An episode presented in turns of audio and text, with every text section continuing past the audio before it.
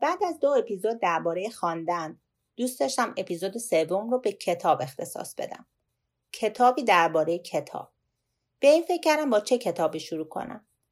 دیروز یکی از دوستانم یه ویدیو تنز برام فرستاد که عنوانش بود واقعا دیگه سرفه و عدسم نمیشه کرد و پسر جوانی رو نشون می‌داد که یه جای امن خلوت پیدا کرده برای عدسه کردن و بلا فاصله مامورای سرتاپا مسلح ویژه از سقف و در دیوار میریزن تا دستگیرش کنن و با خودشون ببرنش. این ویدیو فیلمی رو به یاد من آورد که سالها پیش دیده بودم. آتش نشانهایی که کتاب ها رو میسوزوندن و همیشه یه صحنه از این فیلم توی خاطر من ثبت شده بود.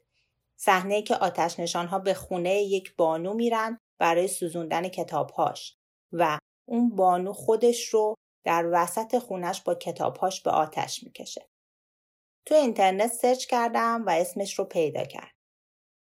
درجه سوختن کاغذ فارنهایت 451 اثر ری برادبری شاعر و نویسنده که در سال 1953 این کتاب رو نوشته و خودش درباره این کتاب میگه کتابیه که خودش خودش رو نوشته.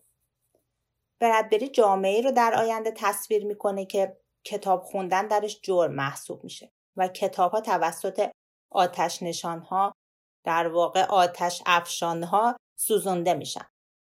آدم ها توی خونه جای دیوار دیوارهای تلویزیونی دارن. موسیقی رو از صدف های موسیقی گوش میدن. قرص خواب و شادی می‌خورن. معتقدن که کتاب باعث حال بد و غمگینی میشه. پس باید از شرشون خلاص شد.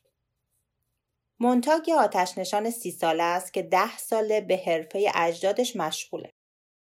یه روز به طور اتفاقی کلاریس 18 ساله رو می‌بینه. دختری که برعکس بقیه به درختها و آسمون نگاه می‌کنه. دختری که برگها رو بو می‌کنه. کتاب می‌خونه و از اسلحه ها متنفره. از مونتاگ می‌پرسه خوشحاله؟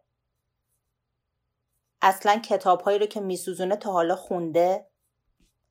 مونتاگ بعد از یکی از معمولیت های سختش همون صحنه که توی یاد من مونده فکر می‌کنه حتما باید یه چیزی تو این کتاب ها باشه. آشنایی با دختری که می‌تونست خودش رو توی چشماش ببینه و انجام اون معمولیت سخت باعث پرسیدن سوال خطرناک چرا میشه و روال زندگی عادی اون رو تغییر میده. یکی از شخصیت های کتاب یه جایی به مونتاگ میگه هیچ چیز جادویی توی کتاب ها نیست. جادو فقط تو چیزی بودن که اونا می‌گفتن. اینکه چجوری تیکه های عالم رو به هم میدوختن تا قالب تن ما بشن. جای بس خوشحالی داره که کتاب توسط راویان حرفه‌ای ایران صدا خونده شده که من لینکش رو توی کانال قرار میدم. در پیشنهاد گوش سپاری به خانش این کتاب توی سایت اومده بسیار شنیدید و گفتند که دانایی رنج آفرینه. واقعیت اینه که هم دانایی هم نادانی رنج آفرینه. فقط کلاس رنج فرق می‌کنه. با شنیدن این داستان می‌تونین کلاس رنجتون رو انتخاب کنید. از این کتاب یک فیلم در سال 1966 به کارگردانی فرانس تروفو کارگردان فرانسوی و یک فیلم در سال 2018 به کارگردانی رامین بهرانی به روی پرده رفته که من لینک فیلم سال 2018 رو در کانال قرار میدم. امیدوارم حالا که از امکان صحبت حضوری دوستان و آشنایانمون محرومیم این داستان از طریق خوندن، شنیدن یا دیدن با شما حرف بزنه.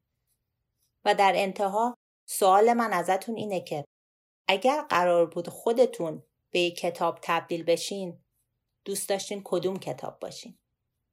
ممنون. از اینکه در مرور این کتاب هم با من همراه بودین. فعلا تا مرور یک کتاب دیگه.